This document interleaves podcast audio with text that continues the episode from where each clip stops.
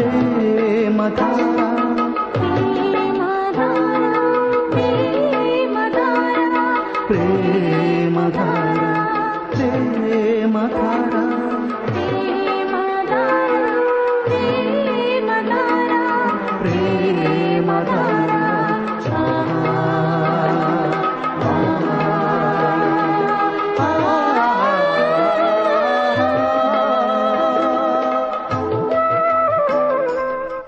ప్రేమధార.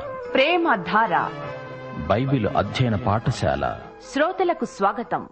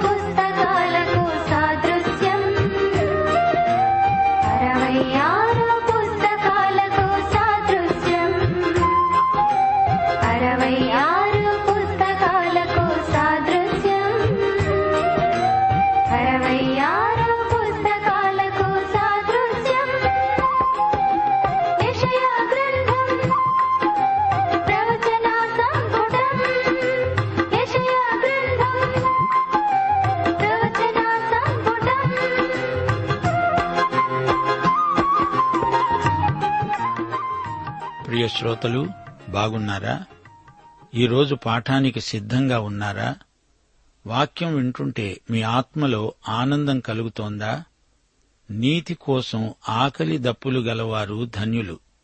నీతి అంటే ఏసే యేసు కోసం ఆయన వాక్యం కోసం మనలో ఆకలి ఎక్కువ అవుతూ ఉండాలి. ఆయన రాజ్యం రావాలనే తపన మనలో ఉండాలి. దేవుని రాజ్యం పరలోక రాజ్యం ఈ రెండిటి భావం ఒకటే. దేవుడు రాజై ఈ లోకాన్ని పరిపాలిస్తాడు. దేవుని రాజ్యాధికారం స్థలానికి కాలానికి చరిత్రకు అతీతం. ఈ రాజ్యం అక్షరాలా వస్తుంది. ఇప్పుడు ఈ రాజ్యం మన వ్యక్తిగత జీవితాలలో అమలులో ఉంది. అది మన ఆనంద రహస్యం. మతై శుభవార్త ఆరో అధ్యాయం ముప్పై మూడో వచనం. దేవుని రాజ్యమును నీతిని మొదట వెదకండి. అప్పుడు అవన్నీ మీకు అనుగ్రహించబడతాయి. సరే శ్రోతలు రండి. రేడియోకు దగ్గరగా వచ్చి కూర్చోండి. ప్రార్థన చేసుకుందాము. మా ప్రియ పరలోకపు తండ్రి నీకు మా హృదయపూర్వకమైన కృతజ్ఞతాస్థుతులు యుగ సమాప్తి పర్యంతము మాతో ఉంటానని మాట ఇచ్చావు. దేవా నీకెంతో కృతజ్ఞులం. అడగండి మీకిస్తాను అన్న దేవుడవు. ప్రార్థనకు జవాబిచ్చే మా ప్రియ తండ్రివి. మమ్మలను కనికరించి మా ఆధ్యాత్మిక శారీరక అక్కరలు నీవు తీరుస్తున్నావు. మా శ్రోతలను వారి కుటుంబాలను దీవించు ప్రభు. మా దేశమును దేశ పరిపాలకులను ఆశీర్వదించండి. రోగులను ముట్టి స్వస్థపరచండి.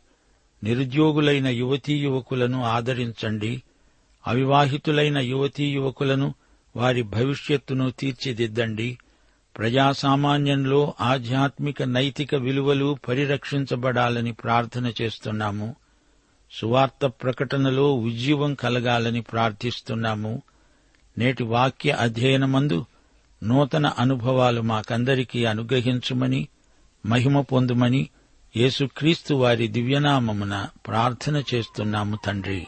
ఆమెన్. ప్రియ శ్రోతలు ఈరోజు మన వాక్య పాఠం యషయా గ్రంథం అరవై మూడో అధ్యాయం. జాగ్రత్తగా వినండి. రక్తవర్ణ వస్త్రములు ధరించి యదోము నుండి వస్తున్న ఇతడెవరు? శోభిత వస్త్రము ధరించిన వాడై గంభీరముగా నడుస్తూ బొస్రా నుండి బలాతిశయముతో వస్తున్న ఇతడెవరు?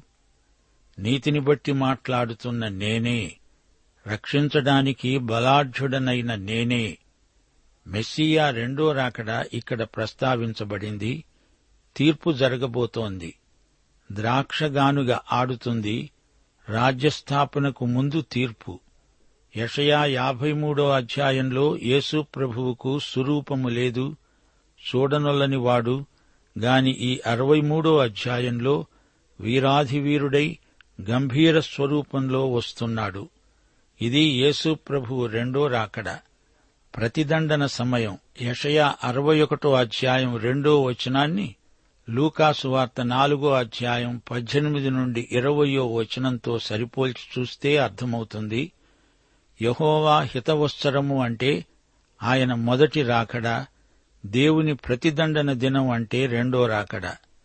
ప్రభు హిత సంవత్సరం అని రాసి ఉన్న చోట యేసు ప్రభు ఆగాడు. ఇది ఇప్పుడు నెరవేరింది అని లూకాసు వార్త నాలుగో అధ్యాయం పద్దెనిమిదో వచనంలో అన్నాడు. రెండో రాకడలో మొదట ద్రాక్షగానుగ తొక్కటం అంటే భయంకరమైన తీర్పు వర్ణించబడింది. యేసుక్రీస్తు తీర్పరిగా వస్తున్నాడు చూడండి. ఆయన ఉగ్రత ఎంత తీవ్రమైనదో గమనించండి. అయితే తీర్పు తరువాత ఆయన ప్రేమ వాత్సల్యములు ఎంత మనోహరమైనవో చూస్తాము. యషయా అరవై మూడో అధ్యాయం రెండో వచనం. నీ వస్త్రము ఎర్రగా ఉన్నదేమి? నీ బట్టలు ద్రాక్షగానుగను తొక్కుతూ ఉండేవారి బట్టల వలె ఉన్నవేమిటి? ఆయన తూర్పు దిక్కు నుండి వస్తున్నాడు. అది ఎదోము ప్రాంతం.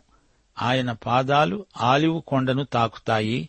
ఎదోము బొస్రా అనే స్థలాలు భౌగోళిక ప్రదేశాలు. ఎదోము శరీరాశలకు సంకేతం. ఆదామీయ సంతానానికి ఎదోము ప్రతీకగా నిలిచిపోయింది.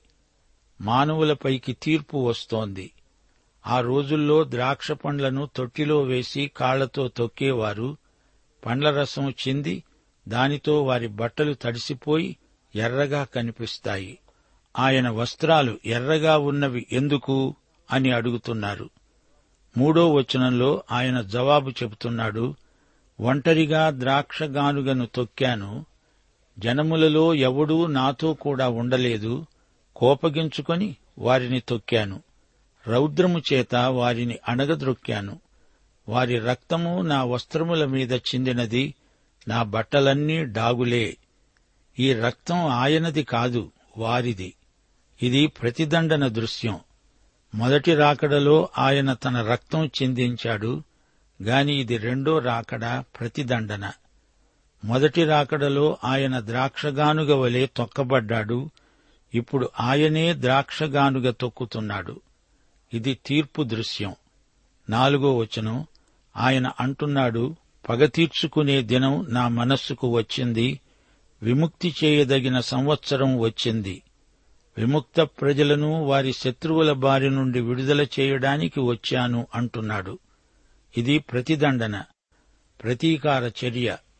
ఆయన ఉగ్రత. నేను చూచి ఆశ్చర్యపడ్డాను. సహాయము చేసేవాడు ఒక్కడూ లేకపోయాడు. ఆదరించేవాడు ఎవ్వడూ లేకపోయాడు. కావున నా బాహువే నాకు సహాయము చేసింది. నా ఉగ్రత నాకు ఆధారమైంది. శ్రోతలు గ్రహించండి.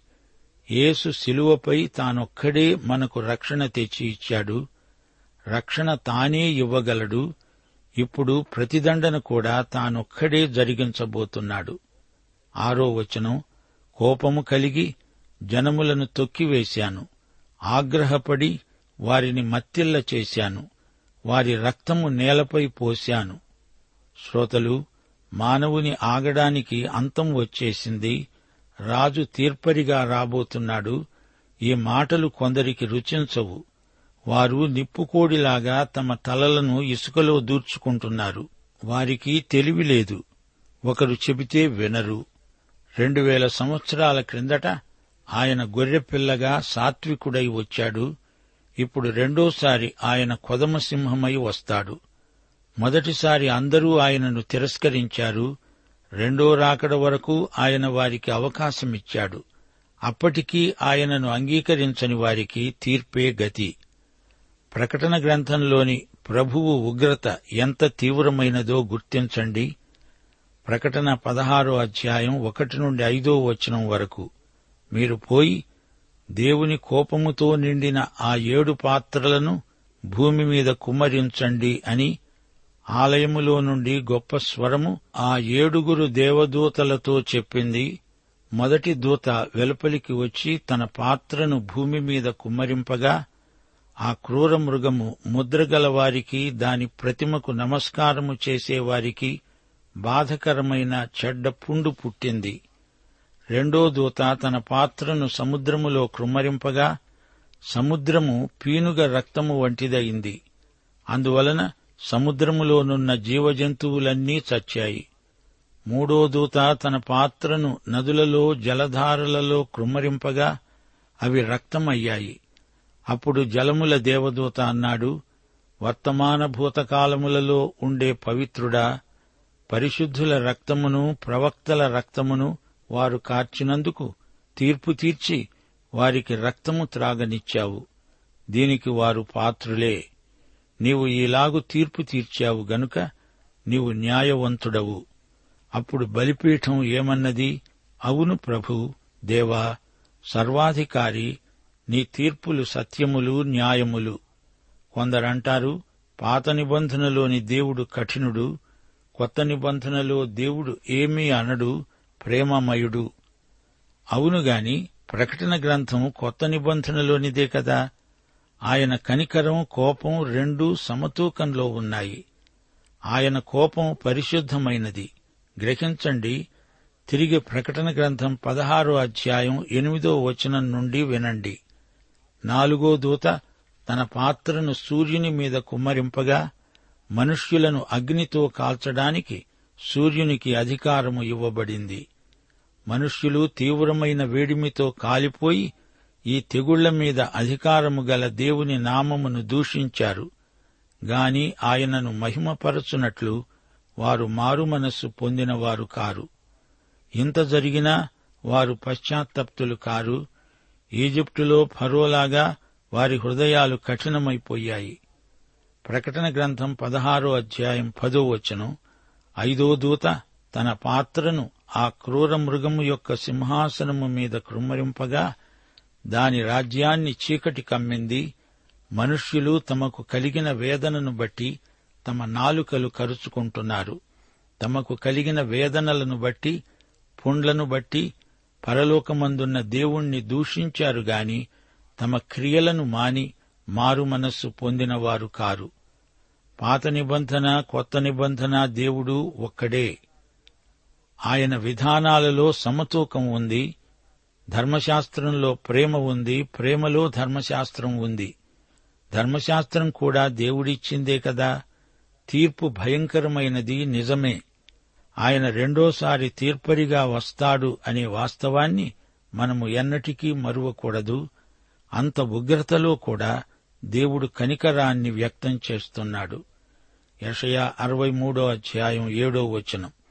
యహోవా మనకు చేసిన వాటన్నిటిని బట్టి యహోవా కృపాతిశయమును యహోవా స్తోత్రములను గానం చేస్తాము. తన వాత్సల్యమును బట్టి కృపాబాహుళ్యమును బట్టి ఇస్రాయేలు యొక్క వంశస్థులకు ఆయన చూపిన మహాకనికరమును నేను ప్రకటన చేస్తాను. ఇప్పుడు దేవుని కనికరం ప్రస్తావించబడింది. ఆయన మహాపరిశుద్ధత మహిమాన్వితమైనది. ఆయనను స్తుతిస్తాము. ఆయన మహాతేజోమయుడు అద్భుతాలు చేసే ఆశ్చర్యకరుడు. ఆయన తేజస్సు దురవగాహమైనది. అదే సమయంలో ఆయన ప్రేమ వాత్సల్యం కనికరము గల దేవుడు. ఆయన సౌజన్యమూర్తి. ఆయన తీర్పు దృష్ట్యా ప్రజలు వెంటనే పశ్చాత్తప్తులవడం ఎంతో అవసరం. ఇది ఆధ్యాత్మికంగా ఆత్యయిక పరిస్థితి. ఎనిమిదో వచనం వారు నా జనులని అబద్ధములాడనేరని పిల్లలని అనుకున్నవాడై ఆయన వారికి రక్షకుడయ్యాడు. మహాశ్రమల కాలంలో ఇస్రాయేలీయులు అన్యులు కూడా విశ్వాసులవుతారు. ఆ సమయంలో సంఘం పరలోకానికి ఎత్తబడి ఉంటుంది. తన వారు అబద్ధాలాడరని దేవుడు చెబుతున్నాడు. అలాంటి వారికి ఆయన రక్షకుడు. ఆయనకు అనుకూలమైన బ్రతుకు మనది. మనం అబద్ధాలాడకూడదు. అబద్ధపు బతుకులు ఆయన దృష్టిలో అసహ్యకరమైనవి. తొమ్మిదో వచనం. వారి యావద్బాధలో ఆయన బాధ నొందాడు. ఆయన సన్నిధి దూత వారిని రక్షించాడు. ప్రేమచేతను తాలిమిచేతను వారిని విమోచించాడు. పూర్వదినములన్నిట ఆయన వారిని ఎత్తుకుంటూ మోసుకుంటూ వచ్చాడు. ఆయన సన్నిధి దూత అంటే ఎవరో కాదు యేసుక్రీస్తే. అవతారానికి ముందు యేసు ఈ విధంగా అడపాదడపా ఈ లోకానికి వస్తూ పోతూ ఉండేవాడు మన దేవుడు తన ప్రజల శ్రమలను హింసలను పంచుకుంటున్నాడు. మన తండ్రి సానుభూతి కనికరంతో కూడినది. దేవునికి మనమంటే ఎంత ప్రేమ సానుభూతి తాలిమి. తల్లి బిడ్డను ఎత్తుకొని మోసినట్లు ఆయన మనల్ని మోస్తాడు. మన భారమంతా ఆయన వహిస్తాడు. పదహారో వచనం. అయినా వారు తిరుగుబాటు చేసి ఆయన పరిశుద్ధాత్మను దుఃఖింపచేయగా ఆయన వారికి విరోధి అయ్యాడు. చాలామంది క్రైస్తవులు తమలో ఉన్న పరిశుద్ధాత్మను ఎదిరిస్తారు దుఃఖపరుస్తారు ఆర్పుతారు. మనలో ఉన్న అంతర్వాణి పరిశుద్ధాత్మ. మద్యముతో మత్తులై ఉండకండి అందులో దుర్వ్యాపారము కలదు ఆత్మపూర్ణులై ఉండండి. ఆత్మ నడుపుదలకు లోబడండి. తిరుగుబాటు మనస్తత్వము గలవారిలో పరిశుద్ధాత్మ నివసించడు పరిశుద్ధాత్మకు అవిధేయులైతే దేవునితో పోరాడిన వారవుతారు. జాగ్రత్త. పదకొండవ వచనం. అప్పుడాయన పూర్వజనములను మోషేను తన జనులను జ్ఞాపకం చేసుకున్నాడు. వారు అనుకున్నారు తన మంద కాపరులకు సహకారి అయి సముద్రములో నుండి తమను తోడుకొని వచ్చిన వాడేడి తమలో తన పరిశుద్ధాత్మను ఉంచిన వాడేడి మోషే కుడిచేతి వైపున మహిమగల తన బాహువును పోనిచ్చిన వాడేడి తనకు శాశ్వతమైన ప్రఖ్యాతి కలుగజేసుకొనుటకు వారి ముందర నీళ్ళను విభజించిన వాడేడి. మైదానములో గుర్రము పడని రీతిగా వారు పడకుండా అగాధ జలములలో నడిపించిన వాడేడి. శ్రోతలు ఈ ప్రశ్నలన్నిటికీ జవాబు ఒకటే పరిశుద్ధాత్మ. ఆయనే ఈ కార్యములన్నిటికీ కర్త. ఇస్రాయేలు చరిత్రను దేవుడు వారికి జ్ఞాపకం చేస్తున్నాడు. ఈజిప్టులో ఫరో బారి నుండి దేవుడు వారిని కాపాడిన విధం ఎంతో గొప్పది. పద్నాలుగో వచనం పల్లమునకు దిగే పశువులు విశ్రాంతి నొందునట్లు యహోవా ఆత్మ వారికి విశ్రాంతి కలుగ చేశాడు. నీకు ఘనమైన పేరు కలుగునట్లు నీవు నీ జనులను నడిపించావు. పరము నుండి చూడు మహిమోన్నతమైన నీ పరిశుద్ధ నివాస స్థలము నుండి దృష్టించు. నీ ఆసక్తి ఏది? నీ శౌర్యకార్యములేవి నా ఎడల నీకున్న జాలి నీ వాత్సల్యత అణిగిపోయాయా? పదహారో వచనం. మాకు తండ్రివి నీవే. అబ్రహాము మమ్మును ఎరుగకపోయినా ఇస్రాయేలు మమ్ములను అంగీకరించకపోయినా యహోవా నీవే మా తండ్రివి. అనాది కాలము నుండి మా విమోచకుడని నీకు పేరే కదా? శ్రోతలు వింటున్నారా? ఇస్రాయేలు జాతికి దేవుడే తండ్రి. అయితే వ్యక్తిగతంగా ఏ ఇస్రాయేలీయుడు దేవుణ్ణి తండ్రి అని సంబోధించి ఉండలేదు? పాత నిబంధనలో జాతిపరంగా దేవుణ్ణి తండ్రి అన్నారు. అది సామూహిక పితృభావన. అయితే కొత్త నిబంధనలో ప్రతి విశ్వాసి వ్యక్తిగతంగా దేవుణ్ణి నా తండ్రి అని పిలువగలడు. అలాగే అబ్రహాము జాతిపరంగా తండ్రి. దేవుడు జాతిపిత అనే భావన పాత నిబంధనలో ఇస్రాయేలీయులలో ఉన్నది. పదిహేడో వచనం. యహోవా నీ మార్గములను తప్పి తిరుగునట్లుగా మమ్మను ఎందుకు తొలగజేశావు? నీ భయము విడుచునట్లు. మా హృదయాలను నీవెందుకు కఠినపరిచావు? నీ దాసుల నిమిత్తము నీ స్వాస్థ్య గోత్రాల నిమిత్తము తిరిగిరా శ్రోతలు వీరి దీన ప్రార్థన విన్నారా? దేవుడే జోక్యం కలిగించుకోవాలి లేకపోతే వీరి స్థితి మరీ అధ్వాన్నమైపోతుంది. నీ పరిశుద్ధ జనులు స్వల్పకాలమే దేశాన్ని అనుభవించారు. మా శత్రువులు నీ పరిశుద్ధాలయమును తొక్కి ఉన్నారు నీ పరిపాలన ఎన్నడూ ఎరుగని వారి వలె అయిపోయాము. నీ పేరెన్నడూ పెట్టబడని వారి వలె అయ్యాము. చూచారా? ఇప్పుడు వారు పూర్తిగా దేవునికి లోబడుతున్నారు. ఈ రోజున క్రైస్తవ విశ్వాసులు కూడా దేవునికి తమను తాము సమర్పించుకోవాలి. దేవునికి వీరంతా వ్యక్తిగతంగా సజీవ యాగమైపోవాలి అనేకులు దేవునికి యాగమైపోవడానికి భయపడుతున్నారు. దేవుని ప్రేమను వాత్సల్యాన్ని వీరు గ్రహించలేకపోతున్నారు. దేవుని మధుర ప్రేమను వీరు రుచి చూస్తే వదలరు. దేవుని తీర్పు కఠినమే కాని ఆయన ప్రేమ ఎంతో మృదువైనది. ఆయన తీర్పరిగా ద్రాక్షగానుగ తొక్కటానికి త్వరలో వస్తాడు. ఆయన ఉగ్రత అనే ద్రాక్షగానుగ మనకు గొప్ప హెచ్చరిక. దేవుడు నిన్ను భయపెట్టడానికి బెదిరించడానికి ఈ మాటలు చెప్పటం లేదు. ఆయన ప్రేమమయుడు. ఆయన ప్రేమ ఎంతో ప్రగాఢమైనది. ఆయన పవిత్ర ప్రేమ నిర్నిబంధమైనది శాశ్వతమైనది.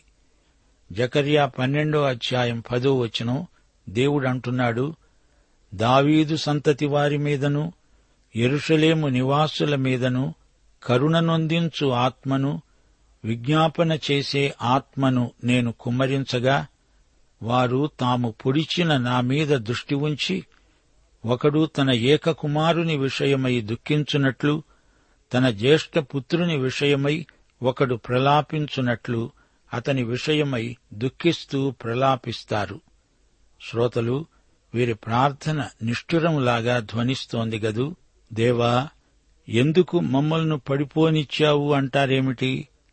తమ బాధ్యతలను మరిచి కావాలని పడిపోయి దేవా ఎందుకిలా జరగనిచ్చావు? అనడం ఇస్రాయేలుకు పరిపాటి. వీరు తమ స్వాస్థ్యాన్ని కొద్ది కాలమే అనుభవించారు. శత్రువులు ఎక్కువ కాలం తమ వాగ్దత్త భూమిని ఆక్రమించుకొని పరిశుద్ధాలయాన్ని అపవిత్రపరిచారు. గత కాలంలో దేవుడు వీరికి ఎన్నో మేళ్ళు చేశాడు.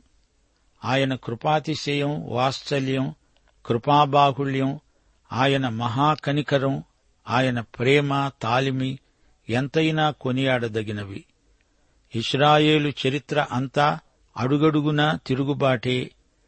నిర్గమకాండం మొదలుకొని క్రీస్తు శకం డెబ్బయో సంవత్సరం వరకు ఎప్పుడూ దేవునికి తిరుగుబాటే.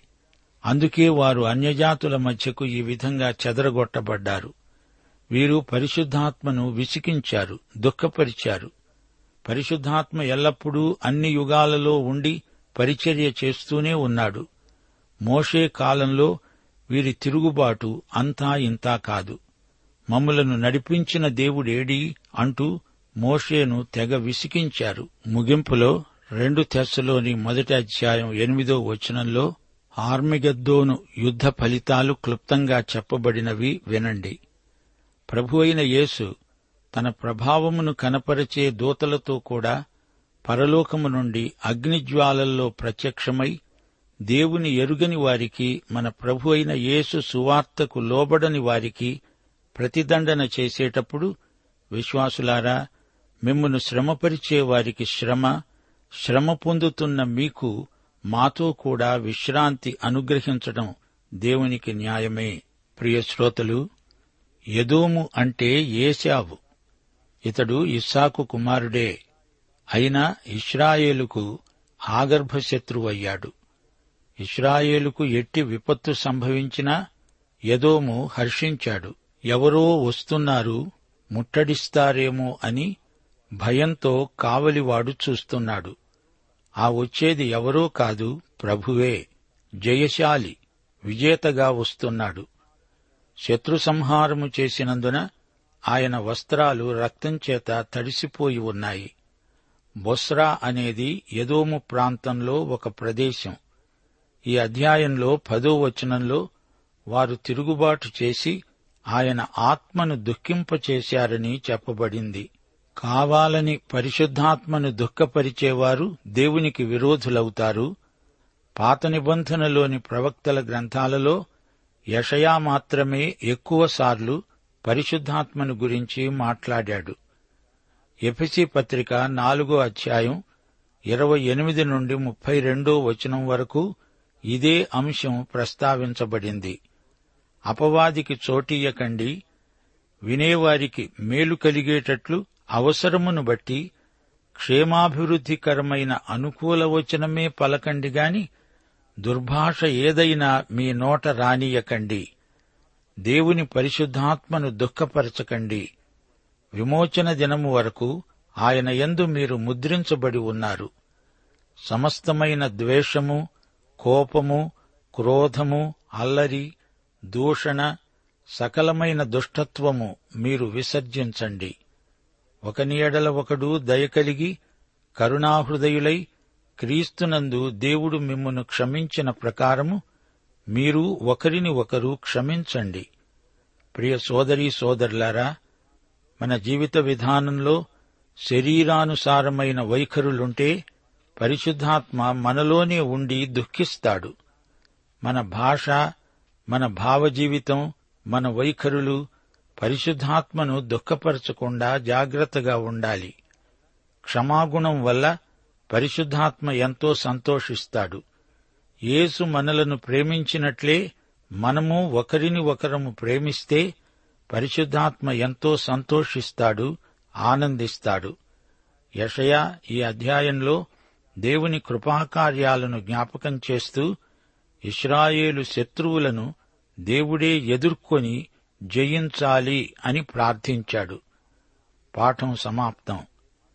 ప్రభు అయిన యేసుక్రీస్తు వారి దివ్య కృప తండ్రి అయిన దేవుని పరమ ప్రేమ పరిశుద్ధాత్మ యొక్క అన్యోన్య సహవాసము సమాధానము మనకందరికీ సదాకాలము తోడై ఉండునుగాక.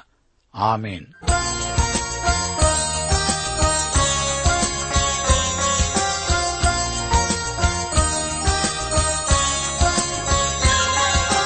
నూతన గీతము పాడుడి శ్రీయేసుకే మార్గము సత్యము జీవము ఆయని సూత్రము చేయుచు సాగుడి మాయేసుకే.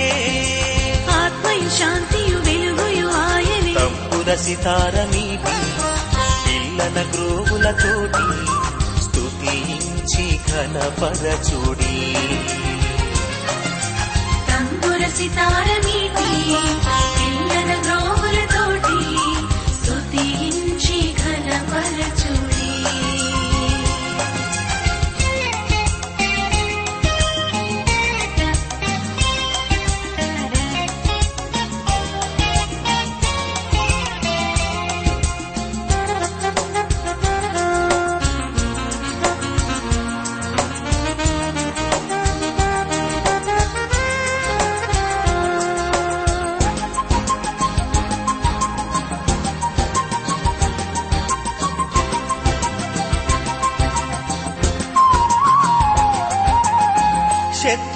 శత్రుసేనలన్నిటినీ కడలిలో కడతేర్చెను. కడలి అడుగు కాలి బాటగా తన జనులకు మార్చెను.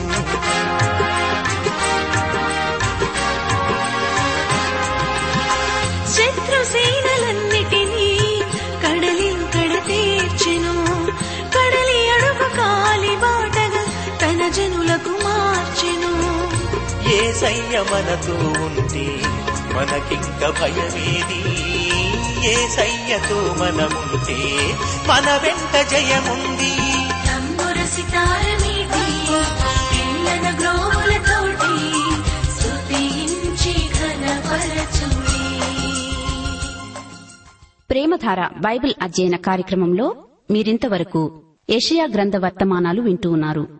ప్రస్తుతం మీరు వింటున్న ఏషియా గ్రంథ ధ్యానాలపై గొప్ప రక్షణ అనే పుస్తకాన్ని సిద్ధం చేస్తున్నాం. గొప్ప రక్షణ అనే ఈ పుస్తకాన్ని పొందగోరేవారు ఈ రోజే మాకు వ్రాసి లేదా ఫోన్ చేసి మీ పేరు నమోదు చేయించుకోవచ్చు. మా address Premadhara Trans World radio India తపాలా సంచి నాలుగు సికింద్రాబాద్ ఐదు సున్నా సున్నా సున్నా ఒకటి ఏడు. మా సెల్ ఫోన్ నంబర్లు తొమ్మిది మూడు తొమ్మిది తొమ్మిది తొమ్మిది ఐదు రెండు ఐదు ఏడు సున్నా. My email ID telugu ttb at radio882.com.